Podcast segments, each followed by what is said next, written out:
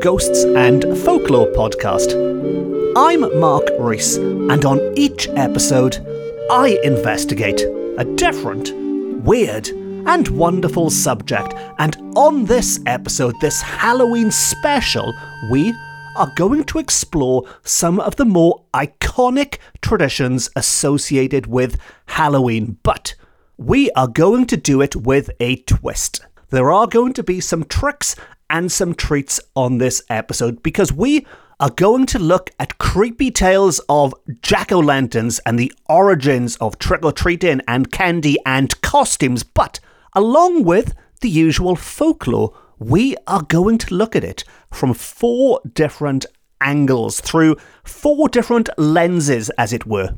To begin with, I'll be exploring some Victorian folklore to look at how Halloween was celebrated in Wales back in the good old days. We'll then be fast forwarding, jumping into our TARDISes and travelling forward a hundred years to the 1980s to my childhood to compare and contrast to see how these traditions have stayed the same and how they have changed over a century. We will then move on to our third look at these traditions, and as regular listeners will know, I've often moaned about the fact that I would much rather be on the other side of the Atlantic at this time of year. I would love to spend Halloween time in North America because, frankly, if film and TV and YouTube nowadays are to be believed, it looks like Halloween on the other side of the pond is a heck of a lot more fun than it is here in Cymru. And it just so happens that one of my very good friends, my fellow cultural writer, Chris Carra, has first hand experience of celebrating Halloween as a child in both Wales and North America. He was born in Wales but spent a good few years of his childhood in Canada. And Chris will be joining me on this episode to recall his experiences and to compare how his childhood Halloweens in Canada differed to mine here in Wales. And if that wasn't enough, Chris brings one more unique angle to this episode because Chris is now the father of a child himself. Life has come full circle, as it were, and his child is now celebrating Halloween themselves in Wales today. Which brings us bang up to the modern day and the way in which young whippersnappers of the world today celebrate Halloween. So we're going from the Victorian age to the 1980s to Canada to today. That is all coming up on this episode. All I need to do is summon Chris Carra onto this podcast, and I will attempt to do that right now.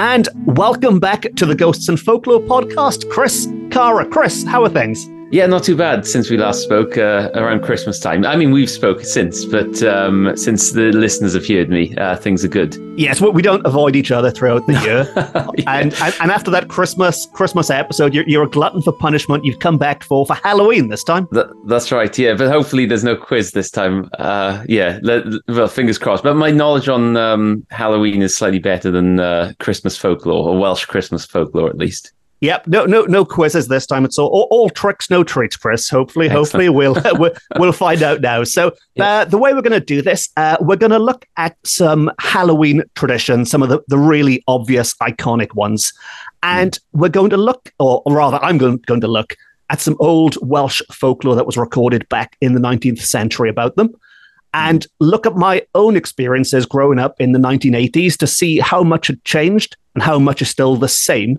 And then in your case, you can look at this from a, a, transatlantic perspective because you were growing up on the other side of the world, well, other side of the world in Canada.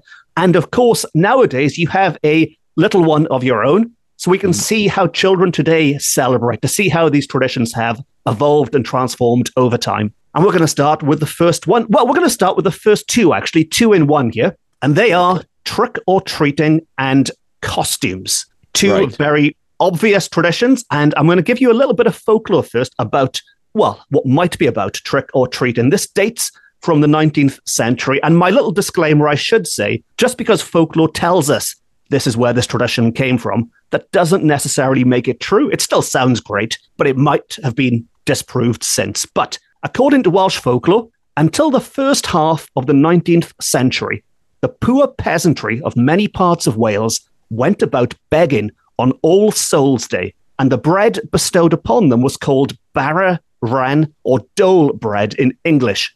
This custom was a survival of the Middle Ages when the poor begged bread for the souls of their departed relatives and friends.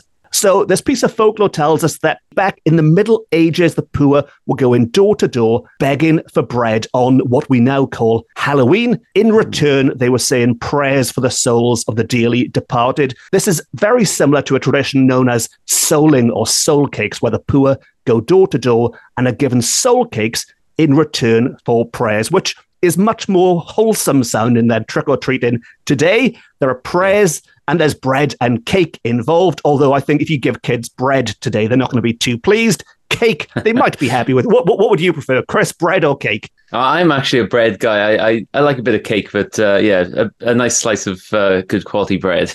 Although, well, yeah, it'd be strange, I think, going door to door and getting some bread, uh, if especially if you're a kid and you want some uh, sweets. Yeah, I think I think trickle bread wouldn't wouldn't quite work. yeah. Um, but uh, connected to this, we are told that kids also would dress up for this tradition, which again might be a link to where costumes come from. Although we should bear in mind, back in the good old days, people were dressing up for any occasion. There was mumming and wassailing going on. So people were always, well, there was no TVs back then. So I guess people were dressing up all the time. But this might be might be the early origins of trick or treating and dressing up. So that's the folklore. From my point of view, growing up in Wales in the 1980s, we did not have trick or treating, but we did go door to door and we said happy Halloween to people. In return, we were given money. So there was no sweets or candy like today. There was no bread or cake like in the good old days. We said happy Halloween. We had money and we spent that money on comic books and, and things we probably shouldn't be spending that money on. And as for costumes, one of my earliest, possibly my earliest costume I can remember in the early 1980s was dressing up as a Ghostbuster which is it's almost like uh, Stranger Things in real life, I guess. Back in the day, do, do you watch Stranger Things, Chris? Do you know what I'm on about? I, I know what you're on about. I, have never seen it though, but I do know I, I know some of the um, culture around it. So yeah, I do know it. There we are. Well, I won't go into Stranger Things right now, then. But but you've seen the images of kids dressed yeah. up as Ghostbusters. Although I should point out, maybe it's different on the other side of the Atlantic. But my Ghostbuster costume was pretty much whatever we had in the house that was grey, grey tracksuit trousers and we cut out Ghostbuster logos and stuck them on. There were no decent replica kits, replica kits, replica suits available that we could wear on the TV show, they have some pretty impressive suits. So whether that's looking back at the 80s through modern day lenses, I don't know. But certainly my Ghostbuster outfit was not a patch on what they wear nowadays. Now, over to you, Chris. What was trick or treating and costumes like in, in Canada, I guess? And what is it like nowadays for your little one? Well, so I, I moved, I, I, was born in Wales and I moved to Canada when I was nine,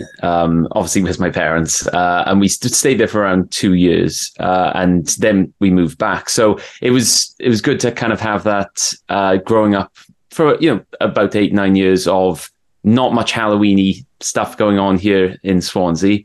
Then going to uh, Canada, I lived in Ontario uh, near Niagara Falls in a town called Niagara on the Lake, which is a really uh, picturesque little town. And uh, it, Halloween's there were like I, uh, I imagine across Canada and America, very intense. Um, I like the word intense, Chris. Yeah, intense is the word because I said, coming from Wales, there was very little trick or treating. I think it was, we did, I didn't really know much about it. Um, yeah, like you, maybe going to one or two houses, gra- grabbing some sweets, and then going home. But it was an event, uh, a big event in uh, Canada. You'd get dressed up, you'd go around the neighborhood, and every single house would participate in it. Pretty much every single house, uh, and not just participate and give candy, they would dress the houses up. There was one or two houses which almost I seem to remember was a they kind of constructed a haunted house out of their own house, and every single room had been themed to a different uh, aspect of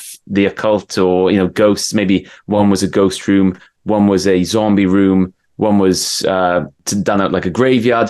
Every single room was uh, slightly different, and it was they must have gone to some expense you know, for this, uh, as well as giving candy. Um, people just went crazy for it, and, and so my memories are just going around spending hours traipsing the streets and coming back with pretty much a black bag full of Halloween candy. Um, so yeah, it was yeah intense. Does that yeah that sounds intense to you? Yeah, I, I, like the all or nothing of it. In Wales, ah, well, whatever, see what happens. And you go to Canada and bang, every house sounds like a like like the set from Halloween Horror Nights or something. It's all it's all kicking off. And I, I guess, I mean, you, you could open the front door and tell it was Halloween, could you? You could look outside yeah. and see there's people everywhere, there's lights, there's sound. Halloween is happening. Yeah, it's not a. It, it, when you see the uh, films and uh, American TV shows, that it's not an exaggeration. That yeah, you open the door and kids are just going in every direction. They're coming to your door. They're going to your neighbors. They're just zipping around. Uh, it, it's it's really nice. It's it's something we don't see here. And as you said, I, I live in Wales now, and I have a daughter, and we don't do anything like that really here. She knows about Halloween. She's four. She knows about Halloween. She'll get dressed up, but her trick or treating will be uh, I'll take her to say see my mum, see my dad, maybe to the next door neighbor, and that's it. Uh, it's not like a door to door because I'm not really sure what your experience is in in Wales as a homeowner who has to open the door. And do people knock on on your door? As a homeowner, D- yeah. You know, I don't get as many. I, I, actually I do genuinely stock up to give people things. Yeah. Uh, as, as I've mentioned on this podcast, I actually import candy corn from America, which people think I'm mad for doing. But I do get lots ready, um, and I end up eating the majority of it myself. People don't. I think. I think in this country, people are reluctant of going to the houses of strangers. So yes. whereas in America, and or and Canada, wherever you might be, but if there's either closer knit communities where people know each other or yeah. people are just more open to this and more trusting and know it's okay to do it. Over here, like you said, I think people go to they go to neighbors they know by name, they go to family members rather than literally banging every single door in the street nowadays. Um, yeah. Which is, you know, it's a shame because they're missing out. You know, I've got some good stuff here, but there you go. They'll never more, more for me, more for me, I guess. I do like I do like the sound of it. I, I do feel like I've missed out on my childhood now. There's me sitting here with my uh, my, my, my grey tracksuit trousers on, made to look like Ghostbuster pants, and then over in America and Canada, it's all it's all happening. You'd have loved it. Be, yeah, being Mr. Halloween as you are now, you, you'd have absolutely loved it. But it, it was it was fantastic. Um, I, I, do have great memories, and that kind of you, would have a black bag full. I think possibly even a pillowcase we used to use uh, instead of a black bag. You know, you'd stuff a pillowcase, and I seem to remember going home at one point to drop my bag off to get another bag because it was so full of candy. Uh, and yeah, there were things like candy corn, um, full size chocolate bars. Some some people would give you maybe an apple, and you won't be too pleased about that. But you know, you'd uh, kind of grin and bear it, I guess. Yeah, when you got home, then uh, your parents would split up, uh, kind of portion out the candy because you couldn't just be trusted to eat a full pillowcase full of candy. Uh, that would be kind of yeah segmented over the next couple of days at, at least. But it was great. Yeah, it was uh, for yeah a week kind of the build up until we got to Halloween, and then yeah, then it was straight into kind of uh, Christmas season. Then I guess. D- don't, don't mention the c word, Chris, on this uh, on this podcast. We'll save that for uh, for a little bit. And I, I, do like the fact you mentioned the, the apples actually, um, because that does tie in nicely with my next one. But uh, the the general consensus is from the first thing, certainly from looking at uh, looking at trick or treating and looking at costumes and things. America and Canada is where you want to be. That's where things are done properly. We're a little bit rubbish over here in Britain. And I'm sure most of my listeners will be happy because, as I've told you before, Chris, the vast majority of people listening to this are the other side of the Atlantic, and they're going to be very happy. You've just said how great they are. There, well, yeah, there's uh, Canada was a lovely place to live. I, uh, you know, I, was, I moved out there when I was young, and obviously I had to move back with my parents. But had I had my way, I'd have probably end up staying there because it was such a nice uh, town, and I've been back several times. So yeah, I, I have a big affinity for uh, Canada in in particular and Ontario. Uh, so yeah, any listeners out there, um, yeah, you have a lovely part of the world. You live in a lovely part of the world. So, Samuel, I've I've said before, if there's anyone in in roughly the New England area that wants a journalist for the autumn season, let me know, and I'll pop over and write about whatever you want me to write about. Right, moving on to the next one then, Chris, and you, you've kind of preempted this with your with your psychic powers a little in a mm. in a way. Yeah. um, this is looking at Halloween games and Halloween what what is known as candy, what we might call sweets traditionally, but Halloween games and candy, and, and we're sticking with the food theme. And back in the good old days, while you wouldn't be given candy because because there was no candy, children were given treats, and they were things like nuts and fruit and, and cake, of course, like we've mentioned, maybe not the bread. And there's a description of a game that went on, and it's one that I'm very familiar with myself. So this is one that did definitely continue or continues. Uh, and I'll read this bit of folklore to you, Chris, and it goes like this. The younger folk amused themselves by catching apples with their teeth from a tub of water or suspended from a cord tied to the rafters. This cord was strung with apples and had a farthing dip at the end. A farthing dip is a candle. The greatest fun arose when somebody took a bite of the candle and missed the apple. And in the case of the tub and the cord, those who entered into the game had their hands tied behind their backs. So this one, uh, it's one that I used to play uh, back in Nos Calan Gaeaf nights when I was in school. Nos Calan Gaeaf is the Welsh for Halloween. Uh, and I was in a Welsh language school. I was in Pontrhydyfen in Port Talbot, and we celebrated Nos Calan Gaeaf. And every year we would do certainly trying to get the apples out of the bowl with our hands behind our back. Uh, we didn't do the biting apples from a cord with a candle at the end. I imagine even in the 19 even in the 1980s, health and safety wouldn't let kids potentially get a mouthful of candle. Although I'd, are, are candles toxic? I think they're probably safe, aren't they? I don't know. I've never eaten one. I have no idea. Um, no, me neither. Uh, and what what about you, Chris? Any memories of trying to catch apples with your teeth in any any kind of games? And what about what about the sugary treats that you had and, and your child would have now? Well, uh, funny you say about uh, apple bobbing, and I definitely did it, but actually, I didn't do it in Canada. I did it in Wales. Uh, so probably uh, a year or two before. So maybe when I was around seven, uh, I lived obviously still in Swansea, and I remember going to a Halloween party in my next door neighbour's house, and they had a nice garage, and the Halloween party was contained in there. So instead of trick or treating, everyone just kind of went in there, and there was dressed up and uh, we did apple bobbing. So I remember doing that, uh, and it's uh, you've obviously done it. It's, it's quite a strange experience because you're there on your like knees, hands and knees, and you have to just get your head into this bucket trying to find an apple. Mm. and the more you think about it, the the the more disgusting it is actually because it's like everyone's having a go into this water, like you know, breathing out, coughing, spluttering into this water, and it's probably I, would say that's probably uh, worse for health and safety than uh, eating a candle. you, have made it sound like a form of torture, like a military yeah. torture there, Chris. The way you're down on your hands yeah. and knees and get your head in that bucket of dirty water yeah. and get some apples. And uh, yeah, certainly in these in these post pandemic days as well, you certainly don't want people doing that nowadays. But I, I hope I hope when it comes to your little one, she hasn't got to endure anything like that today. No, like now, I said her main, uh, like in school, I, I, believe they do something. Uh, they probably do something like little party. There may be a Halloween disco actually, and then she'll just be taken around uh, trick or treating. But as we said, to a, a, a well curated uh, list of people. So my yeah, my parents, uh, her grandparents, that kind of thing. Um, and she'll have yeah sweets, the candy. Uh, but I'm not I'm not sure they they don't really have things like candy corn over here, unfortunately. So I liked a bit of candy corn. Um, they they tend to have yeah chocolates and st- the same old things around the world, aren't they? The the gooey, squishy, sugary things that uh, you don't want kids eating late at night, but they end up eating them yes. late at night because it's Halloween. Well, as, as I mentioned, Chris, I've, I've, I've got a stash of candy corn here. So if nobody turns up on October the 31st, you can you're, you're welcome to come around. Well, actually, no. If you Excellent. come to my house on October the 31st and trick or treat, I might give you some candy corn. Otherwise, you're gonna have to pay, pay the extortionate import fees that I had to pay for it. Well, interestingly, I was reading uh, something the other day, and it was an article on diff- uh, America. I think it was America's uh, most hated Halloween treats, and candy corn came out number one. Uh, I think in two or three different polls.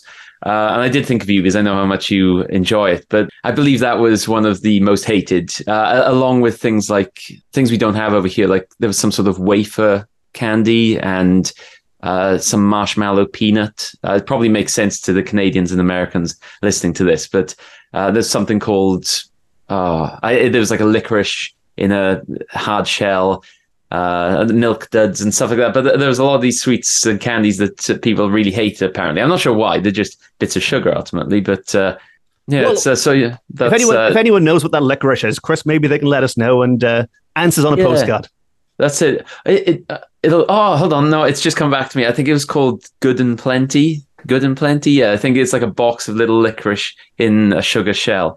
And so yeah, that probably makes sense to some people listening. Good and plenty, but yeah, it didn't sound very appealing. Licorice. It's not. It's an acquired taste, isn't it?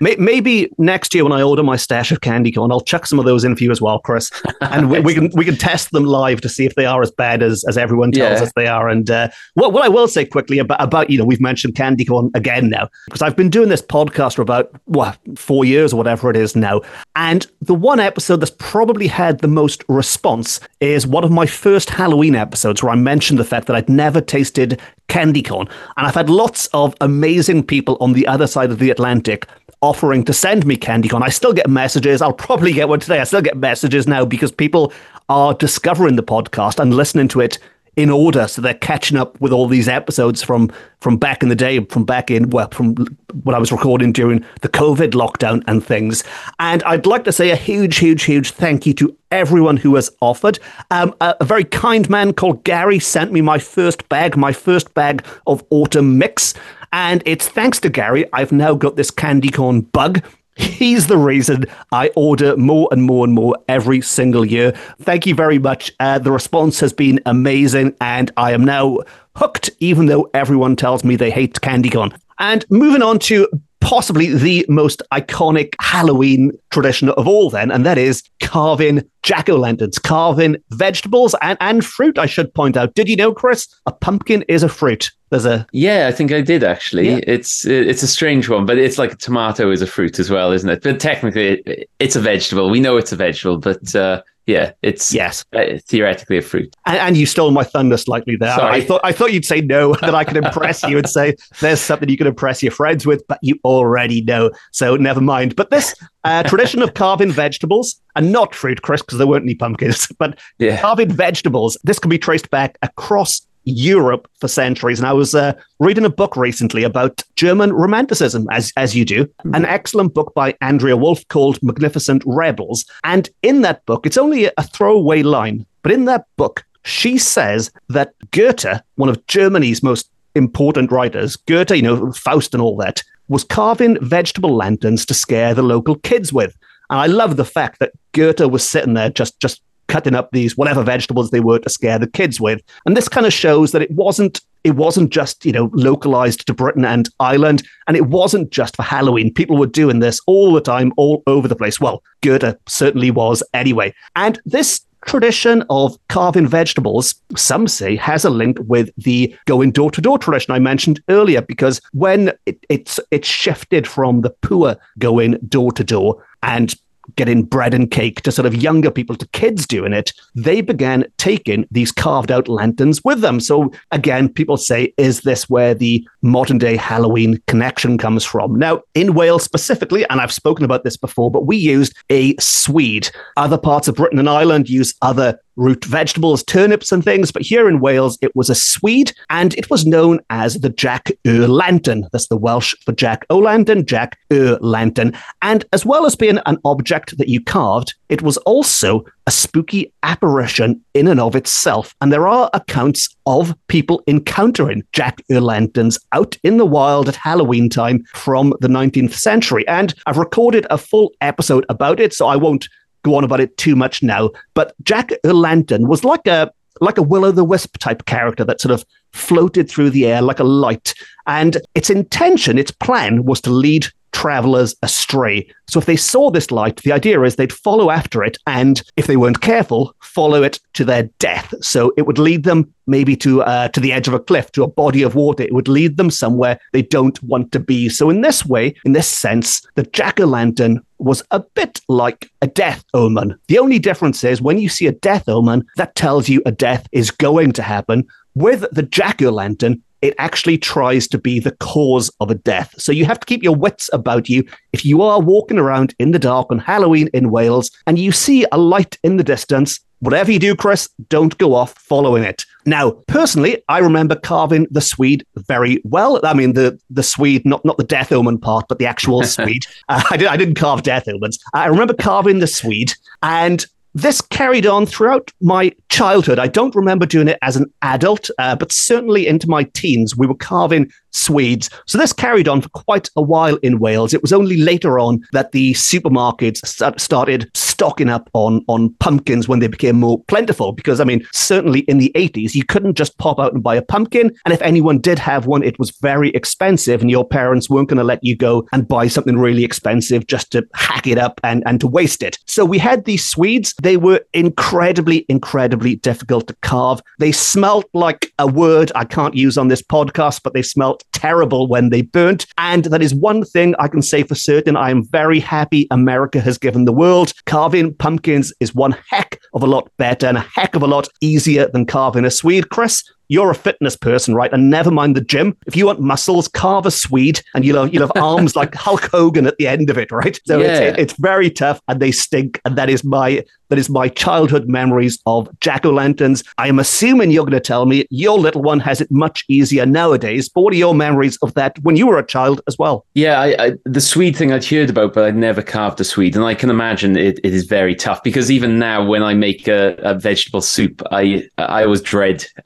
hacking the Swede into cubes because it's so to get it so to actually get an intricate design into that Swede. Uh, yeah, that's um, a lot not, of broken pen knives, Chris. Yeah, geez. Uh, as yeah, at the moment uh, it's pumpkin. Yeah, pumpkin, pumpkin, pumpkin. That's that's all you see in the supermarkets. Uh, that's what my daughter will have. She gets a pumpkin, uh, and she actually has one already. Um, at this stage, she's put stickers on the pumpkin. Uh, with it's got eyes and a mouth and a nose. So I think that eventually she's going to cut it up. Um, I think it's just because otherwise, if you cut it up too early, it begins to rot and then smell. Yeah. and, yes, very clever. Uh, yeah. Attract flies. So yeah, um, but yeah, Halloween. Uh, the pumpkin is the the icon, isn't it? And uh, it's definitely more iconic than the Swede. I think. It, well, I think when you put the two side by side, the Swede is it, it's an ugly looking object. I mean, if you just mm. want to scare people, maybe it's the better one. But mm. I mean, the, the pumpkin is just it is it, it, it, I mean, I, I use the word a lot, but it is an absolute icon of Halloween, isn't it? It's it's the pumpkin. If you had to pick one thing to symbolize Halloween, it would be it. And yeah, I'm I'm glad I'm glad your daughter's getting in nice and early with the tradition. She's not waiting until October the 30th or anything. No, no, that's it. It's uh, yeah, straight in uh, as soon as it's October the first, pumpkins were out.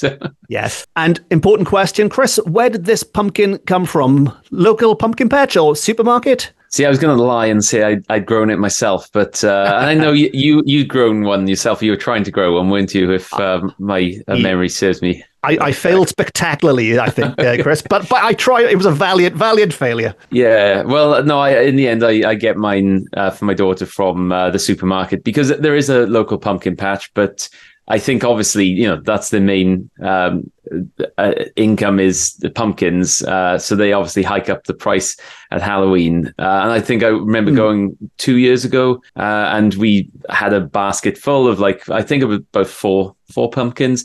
We got there and it was about 50 pound, uh, which must be around Oof. $70. So in the end, we were like, right, we'll put them all back apart from one small one, which was still around 10 pound. And when you can get them in the supermarket for, you know, very you're a yes, lot less. You can get ten maybe. for ten pound, yeah. Pretty much. Yeah. So it, it's nice to go to a pumpkin patch, but uh, yeah, that that was that, that's pretty much it. It's supermarket all the way until I can figure out a way to grow an amazing pumpkin here, which I don't yeah. think is going to happen uh, in Swansea, and not in my garden anyway. I'd offer to give you tips, Chris, but that's the last thing you need.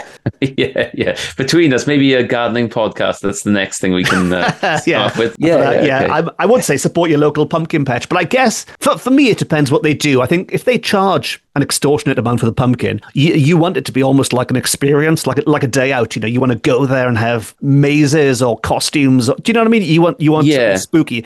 I mean, if it's just a bloke sitting outside his house with a pile of pumpkins, you, you expect a bit more, don't you, for your money? So it, it depends on the whole the whole experience, really. Yeah, in, in fairness, this this place they have like some uh, little signs up, and they have a little wreath. Kind of, you can have a, a photo underneath it, uh, and you can have lots of photos with all the pumpkins, which are nice. But then, uh, yeah, it still doesn't really warrant charging that that much. So yeah, uh, we bought one, and I probably won't be going back there again. But uh, uh, especially not around Halloween. But then, when else around the year do you want a pumpkin? yeah, you, yeah, pop there for your Christmas pumpkin. Well, yeah, exactly. I'll, I'll, I'll, tell you what, Chris, I'll, I'll go with it myself because I probably probably look at things with a different, different, different through a different lens than you do, and I'll go there and see if I appreciate what they're doing and if I think it's Okay. value for money or not. Fair enough. Yeah, I'd be interested to hear what uh, you have to think, what you have to say about that. Yes. And uh, well, that brings us to the end of the last uh, folkloric tradition we were going to look at. Look at, um, but Halloween in general, Chris. What are your plans for this year?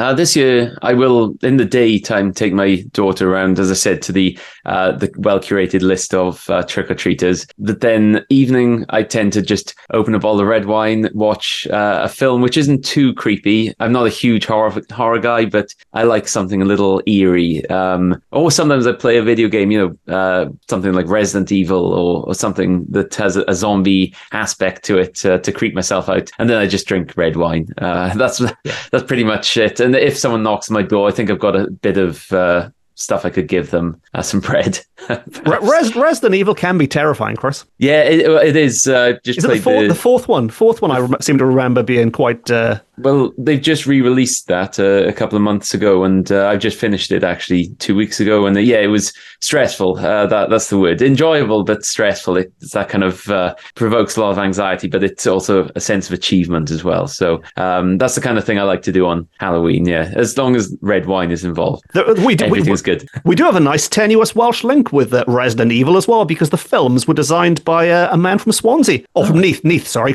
Uh, well, lives in Swansea, I believe, from Neath. Um, I'm sure he'll curse me if he hears this. Um, Ed- Edward Thomas, who did Doctor Who, and then moved on to the Resident Evil films. Oh right. Oh wow, I didn't know that. So yeah, And that's uh, that's most- good. That's- Most recently, he worked on, and I think it's been shamefully overlooked as well. I think I really enjoyed it. He also designed uh, Last Voyage of the Demeter, the new Dracula film that's just come out. So that's my. Uh, if, if, if you're stuck for a film, Chris, watch Last Voyage of the Demeter. It's not too scary. If you can handle Okay. Resident Evil, you can handle this. Okay, excellent. All right, it's a good, good tip. My Halloween tip. Um, outside of Halloween, then, Chris, what what else have you got going on? Anything anything you'd like to shamelessly promote to uh, to thousands of folklore listeners around the world? Oh yeah, okay. Well, uh, my currently I'm working on lots of things like books and websites and uh, general writing, but I also do a podcast um, which I plugged last time uh, at Christmas. Uh, so it's a, a health and well-being themed podcast, but I explore culture, history, and traditions around the world, and we look at kind of the healthiest and unhealthiest cultures and see if we can learn anything for our own well-being. Uh, and it, so it's called Planet Health. I'm sure you'll be kind enough to link uh, the podcast in your episode description. I'm, I'm sure you'll do that. I will Um, definitely link it. L- l- like all those good YouTube type people, I'll say something like link below, and I hope it is below. below. after saying that. But yeah, the link will be Yeah. somewhere. link somewhere. Uh, yeah, so it, it's the podcast has been going for about a year. I took a bit of a break in the summer, but uh, I'm back now with season two. I'm calling it. Uh, so so last time we looked at uh, the five blue zones of the world where people live uh, into the um, hundreds and beyond, and kind of explore why people live so long in those areas. But I also have a Halloween special coming up on October the 25th, on which I have a very special guest, and that is, of course, you. So, uh, listeners uh, of Mark and fans of Mark, uh, do check that out uh, because I'm sure you'll enjoy uh, Mark on that. On They'll be flo- they'll be flocking over to Planet Health, Chris. But my, my, my check hasn't arrived yet, so let's let's wait No. for that to, uh, to turn up. In the I, I'm waiting for my check for this one so- first. I'll, I'll get you a pumpkin from that expensive pumpkin patch, Chris, and then we'll Yeah, uh, fair enough. call it call it quits. So that's Planet Health, and then of course we also have a bit of exciting news about the next episode of this podcast because you're a you're a glutton for punishment, Chris. Christmas time, you're back for Halloween, and next week you're going to be joining me and some experts for your very first ghost hunt in one of Wales's most haunted locations. Now you can't give away the surprise and tell anyone where it is yet, but Okay. how are you feeling before your first ghost hunt? Uh, I, I'm quite excited. I think uh, it'll be uh, interesting. I'm uh, I, I'm quite open minded uh, to to these things. So you know, uh, we'll, we'll see what what happens. Um, yeah, I said it, it'll be interesting. I'm hoping for some like big jump scares, uh, but yeah, we'll have to wait and, and find out. I guess. How, how do you? I mean, you mentioned jump scares there. If if you're at, I, I mean, um, we we mentioned places like the the haunts in Canada and America, and places like Halloween haunted, uh, Halloween haunted, Halloween horror nights and things. Wh- When you go to these places, do you walk through with a smile on your face, or are you there with clenched fists, ready to lash out at people? That's exactly me. I, I actually went to um, back in Canada, the uh, haunted houses they were more for fun for for kids. But I've been to some of the um, like adult ones where it's pretty gruesome and they have live actors and you know they're kind of clawing out at you, and you do your your natural urge is to kind of hit them. but yes, I think there's even signs at the door like like don't hit the actors because yeah. because you know they're actors, but they're jumping at you. There's the music's intense and yeah. So I'm I'm I'm not walking around with a smile on my face. Uh, it's more of a a nervous uh, uh, and trying to balance between nervous and uh, angry. I think right. it's uh, yeah. So, but hopefully that doesn't happen on our ghost hunt. well, all, all those actors I've paid to get uh, to get ready and pounce out of you, Chris. I'll warn yeah. them that you, are a bit quick with your fists, yeah, and maybe yeah, they should stand back and not not scare you too much when they jump out of the shadows. But That's no, it. It, it will be a 100% genuine, real paranormal investigation. We're doing it properly, um, and as as a result, with all of the, you know, with, whenever you do these things, you can never get. I mean, it, nothing could happen whatsoever. It could be the most boring podcast episode ever. You mm. don't know until you go to these things. But that's that's the great way about doing it properly, I guess. It's it's the real thing. That's it. Yeah, uh, yeah, exactly. So yeah, I'm looking forward to it. We'll uh, and then hopefully next time we got something uh, big to talk about, some uh, big ghost that jumped out at me, and I tried to avoid hitting it. Or we'll see. In that case, Chris, we'll catch up again in a week's time after you've knocked out that actor I paid to scare you in the haunted house. Excellent. Thank you, Chris. Speak to you again soon. All right. Cheers, Mark.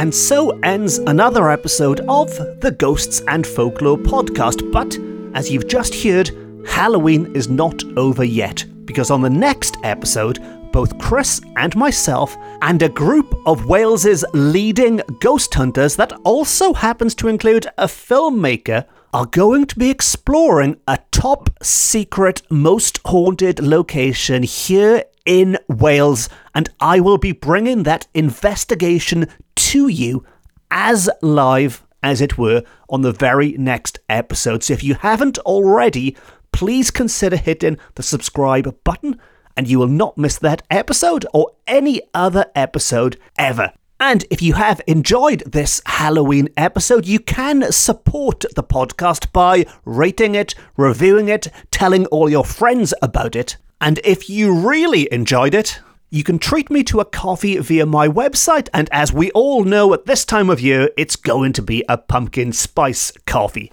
If you'd like more ghosts and folklore, you can also follow me on social media. I'm on all the main platforms, and as well as this podcast, I've also written several books about similar weird and wonderful subjects, which are available from all good bookshops, offline and on, and you can find a full list of those books including my latest book, Paranormal Cardiff, on my website. All of which just leaves me to say thank you very much for listening. Diolch yn fawr iawn am wrando. I've been Mark Rees. This has been my Ghosts and Folklore podcast, beaming to you from Wales to the world. And remember, if you do have any leftover candy on this Halloween, don't throw it away. Send it to Wales, where I can assure you personally, not a single one of those delicious three coloured triangles will go to waste. Promise. Until next time, happy Halloween, Nos Calan of Hapus, and Nosta.